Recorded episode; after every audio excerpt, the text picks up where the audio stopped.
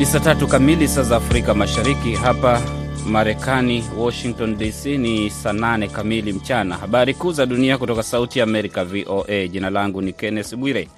Marekani imetangaza awamu ya pili ya vikwazo dhidi ya kundi la Hamas kufuatia shambulizi lake la mwezi huu kwenye jamii ya Israel, ikiwemo vikwazo vinavyomlenga afisa wa Hamas nchini Iran na wanajeshi wa kikosi cha walinzi wa mapinduzi cha Iran. Wizara ya fedha ya Marekani imesema katika taarifa kwamba hatua hizo zimelenga mali zaidi katika uwekezaji wa Hamas na watu wanaosaidia ukwepaji wa vikwazo kwa kampuni washirika wa Hamas. Wizara hiyo imesema kampuni yenye makao yake Gaza, ambayo ilisaidia kutuma fedha haramu za Iran kwa Hamas na kundi la Palestinian Islamic Jihad PIJ, imelengwa pia na vikwazo hivyo. Iran inaunga mkono Hamas na makundi mengine ya wanamgambo mashariki ya kati. Hatua ya leo inasisitiza dhamira ya Marekani ya kusambaratisha mitandao ya ufadhili wa Hamas kwa kuweka vikwazo vya kukabiliana na ugaidi na kufanya kazi na washirika wetu wa kimataifa ili kuwanyima Hamas uwezo wa kutumia mfumo wa fedha wa kimataifa, naibu waziri wa fedha Wali Adememo amesema katika taarifa. Watu wawili wameuawa katika maandamano ya kupinga matokeo ya uchaguzi wa serikali za mitaa nchini Msumbiji, ambapo polisi waliofyatua risasi waandamanaji katika miji kadhaa, shirika lisilo la kiserikali limesema leo Ijumaa. Chama kikuu cha upinzani kiliitisha maandamano baada ya matokeo ya uchaguzi wa Oktoba 11 kutangazwa na maafisa wa uchaguzi jana Alhamisi, yakionyesha kwamba chama tawala cha Frelimo kilishinda katika mitaa 64 kati ya 65. Maandamano yalifanyika katika mji mkuu Maputo na miji ya kaskazini ya Nakala na Nampula, huku polisi wakifyatulia risasi waandamanaji katika mitaa mingine kadhaa, kulingana na kituo cha kuhamasisha uadhilifu wa umma CIP. Shirika hilo lisilo la kiserikali limesema pia mtu mmoja alipigwa na kuuawa na kifaa butu huku na, huko Nakala na kuongeza kuwa watu wawili akiwemo mtoto wa miaka kumi walipigwa risasi na kujeruhiwa katika maandamano katika mji huo. Mamia ya polisi na maafisa wengine wa usalama wameendelea na msako mkali leo Ijumaa katika jimbo la kaskazini mashariki mwa Marekani la Maine, wakimtafuta mtu mwenye umri wa miaka 40 ambaye mamlaka inamhusisha na mauaji ya watu 18 kwa kupiga risasi kwenye eneo la mchezo wa bowling na kwenye baa katika mji mdogo wa Lewiston. Mkuu wa polisi katika jimbo la Maine, Kanali William Ross, amesema mshukiwa Robert Card anapaswa kuchukuliwa kuwa mtu mwenye silaha na hatari na kwamba watu wote wanaoweza kukutana naye wanapaswa kuwaita polisi badala ya kukabiliana naye. Polisi na maafisa wengine wa usalama Alhamisi walionekana kwa wingi kwenye nyumba iliyoko Lewiston ya ndugu wa Kad. Shule za umma za Lewiston na shule za wilaya karibu na Lewiston zimefungwa leo Ijumaa, wakati mamlaka zinaendelea na msako wao. Mbunge wa chama cha Democratic kutoka jimbo la Minnesota, Dan Phillips ametangaza kuwa atawania urais kushindana na rais Joe Biden kwenye kinyang'anyiro cha uchaguzi mkuu mwaka ujao.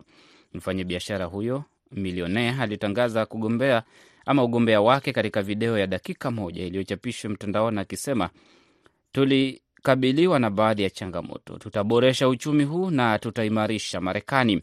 Phillips anatarajiwa kufanya kampeni nje ya ukumbi wa jimbo la New Hampshire leo jioni kabla ya kuwasilisha fomu yake ya ugombea kwa katibu wa jimbo na kuendelea na kampeni yake ya kusafiri na basi akifanya kampeni. Na mwanafizikia wa Russia Anatoli Gubanov amehukumiwa na mahakama ya Moscow kifungo cha miaka kumi na miwili jela Ijumaa katika jela yenye ulinzi mkali kwa kosa la uhaini, shirika la habari la serikali TAAS limeripoti. Ni mwanasayansi wa hivi karibuni kati ya wanasayansi kadhaa wa Rasha kushtakiwa uhaini kwa kushukiwa kutoa nyaraka za siri kwa wageni. Wakosoaji wa Kremlin wanasema kukamatwa huko wakati mwingine ni kutokana na dhana siyo ya msingi, madai yanayokanushwa na mamlaka. Na kuacha na BMJ Muridhi kukuletea kipindi cha Kwa Undani, jukwaa la waandishi na wahariri. Naitwa Kenneth Bwire.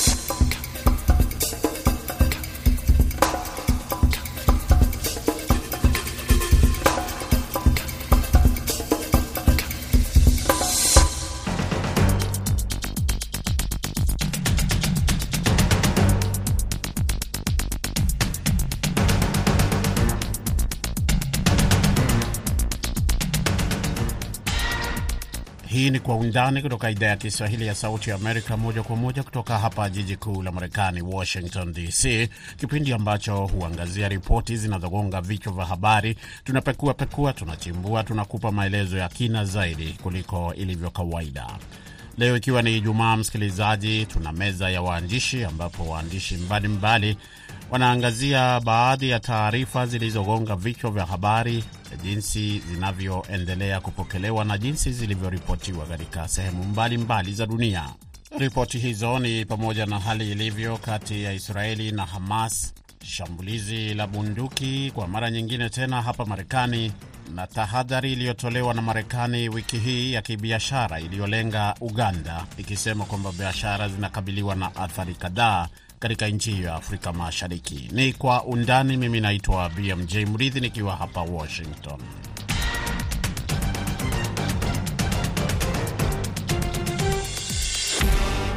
Nam kwa undani leo, waandishi tulionao ni pamoja na Shafi Mbinda, mwandishi wa idhaa ya Kiswahili ya Sauti Amerika nchini Misri, Asiraji Kariango, mwandishi wa kujitegemea nchini Uganda, na tunaendelea kumtafuta mwandishi Clinton Omwange, mwandishi kutoka Kericho nchini Kenya, ambaye inshallah atajiunga nasi wakati tukiendelea na kipindi hiki.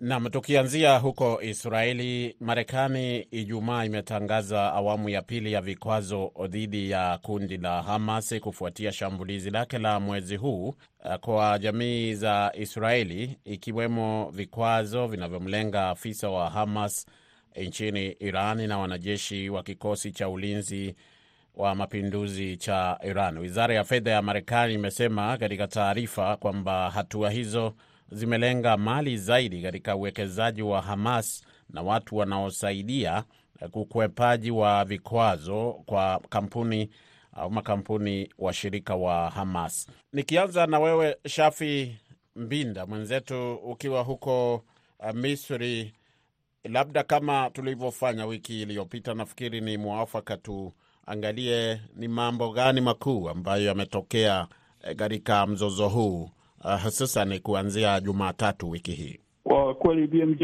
mpaka hivi sasa kwa upande wangu na kieneo kwa ujumla, mambo ambayo yamekuwa yakiendelea ni mashambulizi na jitihada za kutaka kudhibiti ama kuzuia hayo mashambulizi ili eh, misaada iweze kuwafikia kwa urahisi uh, walengwa waathiriwa na mashambulizi hayo hasa katika ukanda wa Gaza na mbali na kuingia kwa misaada nchini Misri, lakini pia uh, kumekuwepo na ziara hapa ya rais wa Ufaransa Emmanuel Macron.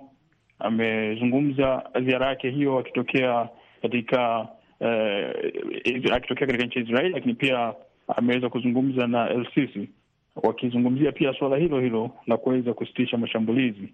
Na pia kwa upande mwingine hizi nchi zinavyotuma viongozi wake ama wawakilishi kuanzia ngazi ya mawaziri mpaka marais kama hao kina Macron, ni kwamba uh, kingine wanagusia, ukisikiliza kwenye mazungumzo yao uh, waandishi wa habari tumeweza kupata uh, uh, nukta muhimu za kuangalia namna gani raia wao ambao wamekwama wapo ukanda wa Gaza wanaweza uh, wakasaidiwa.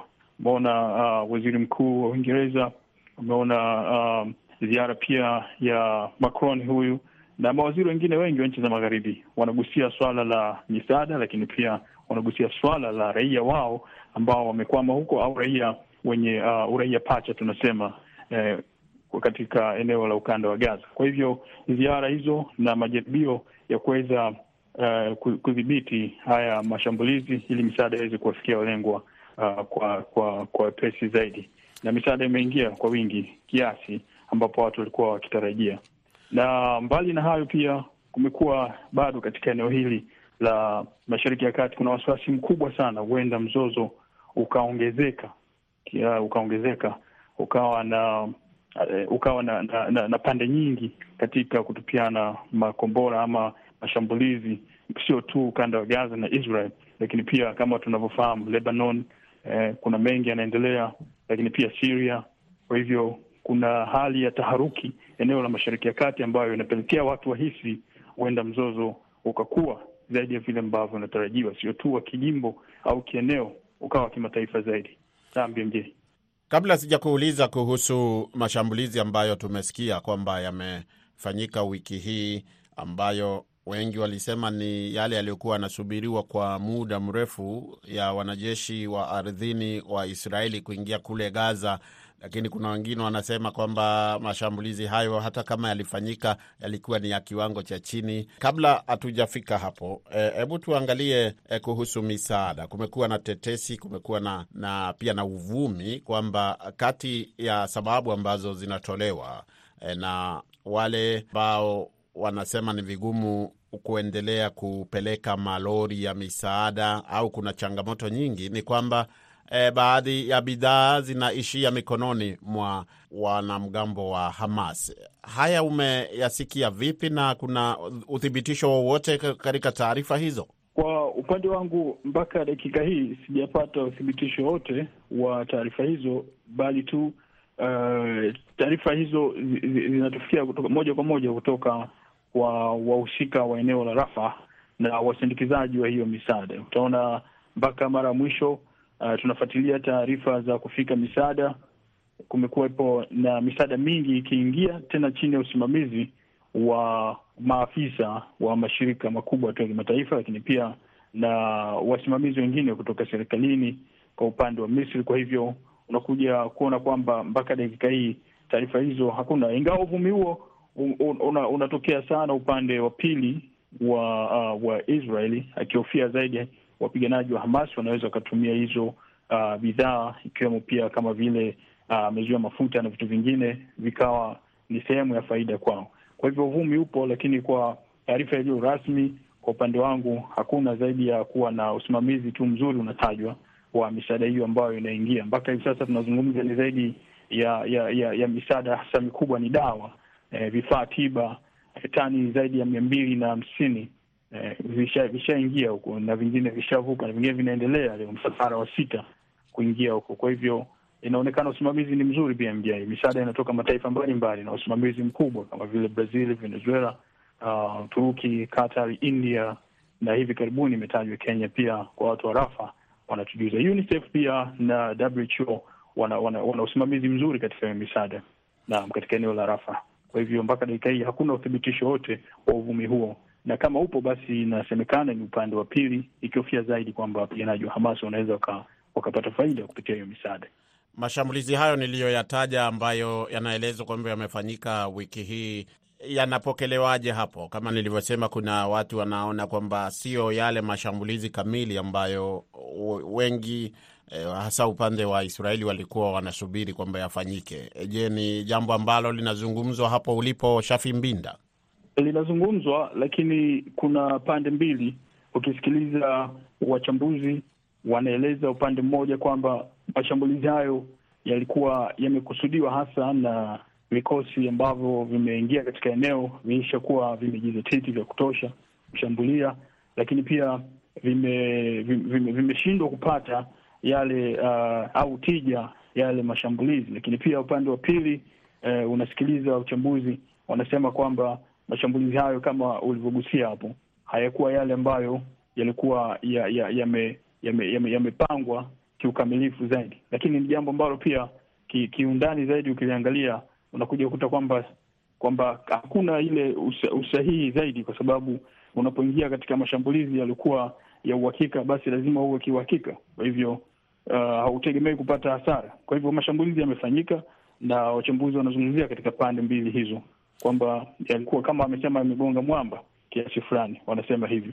Labda nirudi kwako sasa, mwenzetu uh, Siraji Kariango, ukiwa hapo Kampala. Uh, suala hili la mzozo kati ya Hamas na Israeli bila shaka linafuatiliwa duniani kote, lakini hapo Afrika Mashariki, labda uzungumze eh, kuhusu Kampala, Uganda na Uganda kwa ujumla. Watu wanalitazamaje kufikia sasa ambapo o, bado kuna kunaelezwa kuna changamoto nyingi za kufikia ufikiaji wa misaada ya kibinadamu na vilevile vile, kukiwa na hiyo hali ya taharuki, kukisubiriwa kuona eh, watu waki, wakisubiri kuona nini kitakachotokea baada ya eh, vitisho kwamba mashambulizi huenda yakaongezeka na yale ambayo tayari yamefanyika. Hapo wanalizungumzaje hilo? Uh, kwa mtazamo tofauti uh, hasasa uh, kwa upande mwingine umeenda katika dini. Uh, wale ambao wanafuata dini ya Kiislamu ni kama kidogo wanapendelea uh, Wapalestina wa na wanasema kwamba wale wanadhulumiwa Wapalestina wa, wa Alafu kwa wale wenzetu ambao wanafuata dini ya ya Kikristo sasa na waloko wanasema kwamba kweli uh, Israeli inafaa kujitetea na kufanya hivi ambavyo inafanya katika maslahi ya kujilinda. Kwa hivyo kuna maoni mseto kuhusu suala hili, lakini kuna baadhi serikali nayo wakati isema kwamba uh, mambo uh, vita visitishwe na kuwepo mazungumzo ya kutisha amani na kuleta amani katika eneo zima la Mashariki ya Kati. Nikirejea kwako Shafi, eh, labda hata tukielekea kumalizia kumaliza mazungumzo yetu kuhusu mada hii katika nchi za uharabuni hapo uh, Mashariki ya Kati tumeshuhudia maandamano uh, uh, karibu kila siku uh, vyombo vya habari vimekuwa vikionyesha katika nchi mbalimbali. Nini unachoweza kusema kuhusu uh, maandamano hayo hasa uh, kama ni yamekuwa yakiongezeka kasi au yameanza kupungua kuelekea kufikia mwisho wa wiki? Katika baadhi ya mataifa yame mataifa mengi tunasema asilimia kubwa ba, yame, ya, yapo eh, kwa yapo katika hali hile hile ambayo yaliyokuwa ya, ya, tangu yalivyoanza kila inapofika Ijumaa kama leo eh, na vile vile uh, siku ya Jumamosi na katikati za wiki yanakuwepo lakini kwa upande wa baadhi ya mataifa mengine yanadhibitiwa, mataifa ya Kiarabu. Kwa mfano Misri, kumekuwa na udhibiti pia wa hayo maandamano. Kwa hivyo uh, maandamano yapo na udhibiti umeendelea kuwepo katika baadhi ya mataifa kama vile uh, mataifa ya Misri. Ni kweli BMJ, hatua mwanzoni yalikuwa ni makali sana, watu wakijaribu kuingia hata maeneo ya mpaka na Israel, ukiangalia nchi ya Jordan, na kwa hivyo kwa sasa kwa upande wa Misri wanadhibiti maandamano. Ukumbuke kwamba BMJ kwamba Misri inaelekea katika kipindi cha uchaguzi mkuu eh, mwezi wa kumi na mbili. Kwa hivyo hali ya usalama inaimarishwa zaidi. Matukio kama hayo serikali inahofia ama vyombo vya usalama vinahofia yasija yakahusishwa ama yakachanganywa na, na, na masuala ya usalama wa nchi na uchaguzi kama hivyo. Uchaguzi mkuu unatarajiwa kufanyika hapa Misri mwezi wa kumi na mbili na kweli kabisa, kwa sababu nimeona taarifa katika baadhi ya vyombo vya habari, wengine wakionya wale ambao wangetaka kuingiza mzozo huu katika siasa za hapo Misri. E, kwa hivyo ni suala nzuri hilo umelizungumzia hapo, Shafi Mbinda. Ni, ni kweli kwa sababu hali hii kama tulivyotaja hapo mwanzo, tulivyoripoti ni kwamba inatazamwa ina, ina, ina kwamba inaweza ikawa ikaongezeka ika, hali ya usalama katika eneo la Mashariki ya Kati si shwari, kwa sababu hata hivi leo tunazungumza BMJ, upande wa Misri kumekuwa na mashambulizi katika eneo la Nuweiba, kumekuwa na mashambulizi na ni maeneo ambayo ni ndani ya ardhi ya Misri pia, ingawa mashambulizi hayo haijafahamika ni ndege gani ama ndege imetokea upande upi. Ni ndege isiyo na rubani imeshambulia maeneo ya miji miwili, mji wa Taba na mji wa Nuweiba.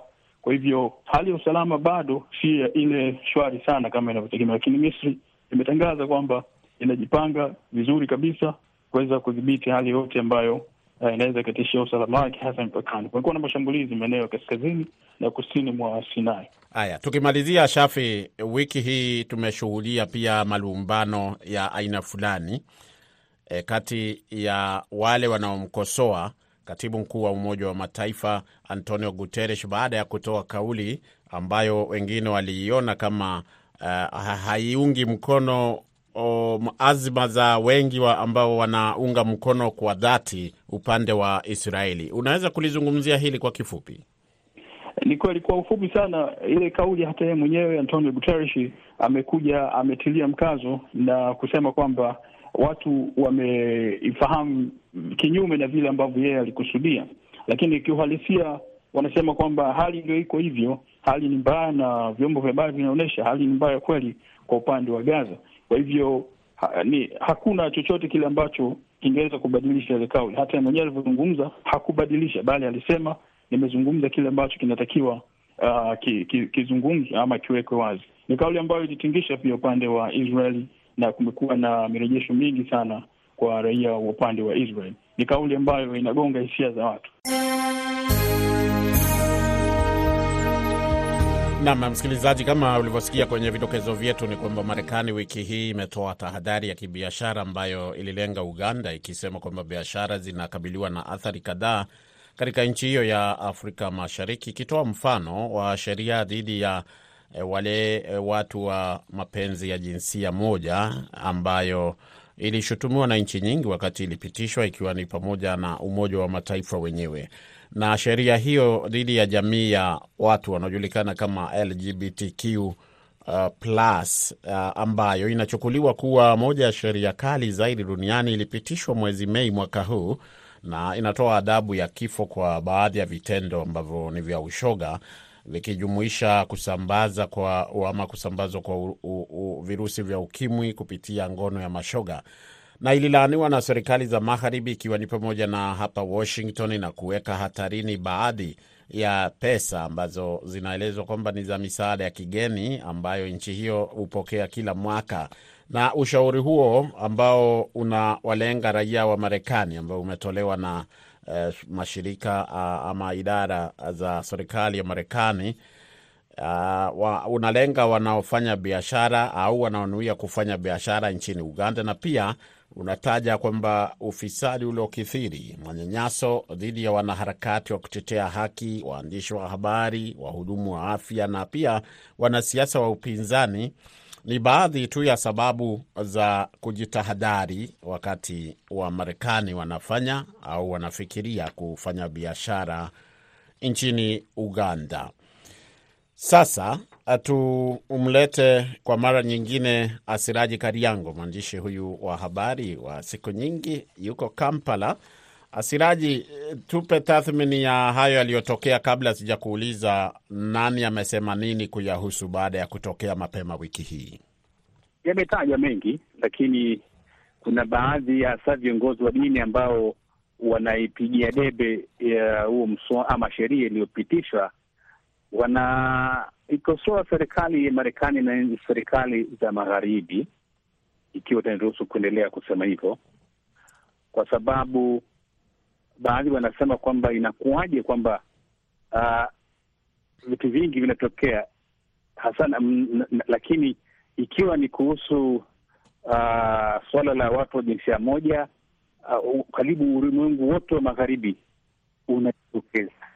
Wanataka kuharibu maadili ya watu wetu, wanataka kama wao walivyo, kama walivyosema walivyoharibika, lakini nasema kwamba wao hawataterereka na wanahimiza serikali kusimama kidete dhidi ya ufuska wanaoita ufuska huo ambao wanadai wana, wana kwamba unaletwa na watu wa nje na wakiweka misaada ya fedha kama ndoano hivi ili kuweza ku, ku, ku, ku, ku, kuloa uh, samaki wa Uganda ambao hasa wananchi wa kawaida hasa watoto. Kwa hivyo wanasema serikali endelee. Nilitaka ni nije hapo ni kuuliza, tumeona kauli nyingi tu uh, hasa katika mitandao ya kijamii uh, kwenye Twitter, Instagram na kadhalika na Facebook uh, watu wamejibu na wengine wametumia njia zingine uh, kuelezea uh, yale uh, wanayoyahisi kutokana na, na hatua hiyo iliyochukuliwa na Marekani, lakini nilitaka uh, kusikia kuhusu, muhimu zaidi ni kwamba rais wa nchi hiyo amezungumzia suala hilo. Nini amekisema Asiraji? Uh, kwa sababu hii si mara ya kwanza mataifa ya magharibi yakitoa uh, onyo kama hilo uh, lakini baada ya hilo kuto, kutangazwa, Rais Museveni alikuwa anazungumza uh, na vijana kuna mkutano wa vijana hapa Kampala,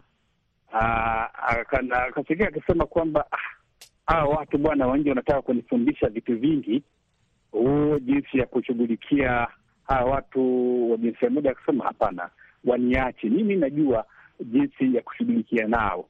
Vilevile akasema huu wanasema sijui mambo ya eti kunifundisha mambo ya uchaguzi. Akasema ah, wanifundishi mambo ya uchaguzi, mimi ni bingwa katika mambo hayo mimi wangeniita niwafundishe ni, ni, ni jinsi ya kuandaa uchaguzi aliyosema ulio bora unafaa, lakini sio kusema kwamba wao wanifundishe eti na vilevile wanifundishe kushughulikia hawa watu wa jinsia moja. Sema ah, jamani, mwambie mimi waniache, haya yote najua.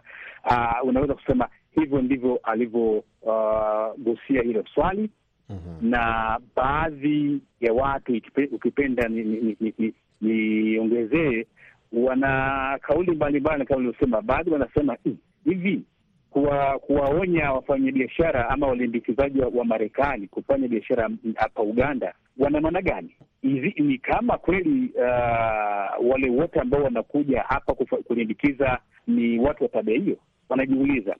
Kwa upande mwingine, kuhusu mambo ya haki za binadamu uh, serikali imekuwa inalaumiwa ina, ina, ina kwa upande mmoja na mataifa ya magharibi na upande mwingine mataifa ma upande wa wanasiasa wa upande wa upinzani, lakini yeye inasema hapana.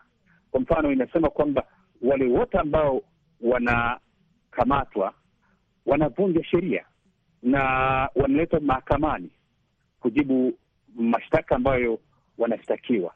Kwa hivyo sheria inafuata mkondo wake, kwa serikali inasema hivyo.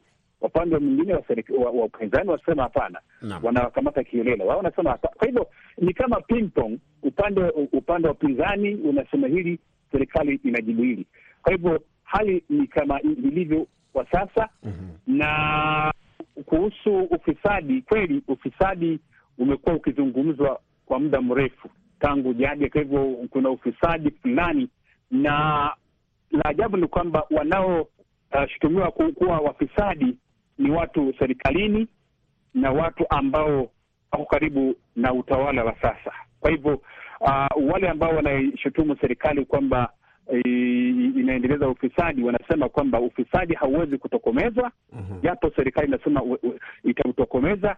Wanasema kwamba uh, watu wa karibu na, na watu vigogo wa serikali ndo wanaendeleza huo ufisadi. Kwa hivyo hauwezi kutendeka na kusema kwamba kufanye vitu vingine, mapinduzi ya mifumo ya, si, ya, ya, ya, ya serikali labda ndio italeta hivyo, lakini serikali inasema hapana, inajaribu kukadiria uwezo wake uh, kuweka idara mbalimbali na mifumo mbalimbali ya kukabiliana na ufisadi.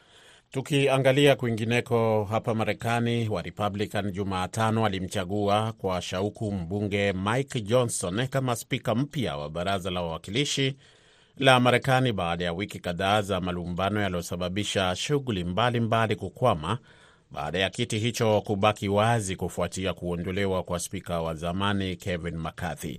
Kiongozi huyo muhafidhina lakini asiyejulikana sana alipandishwa hadi eh, kiti hicho eh, chenye hadhi kubwa eh, kutoka katika uongozi wa Marekani, hatua ambayo kwa sasa inamaliza mgogoro wa kisiasa uliokuwa unakabili chama chake na vilevile vile, E, uliokuwa unakabili e, baraza hilo la wawakilishi. Johnson mwenye umri wa miaka 51 alipata kura 220 dhidi ya 209 alizopata mbunge Hakim Jeffries wa chama cha Democratic.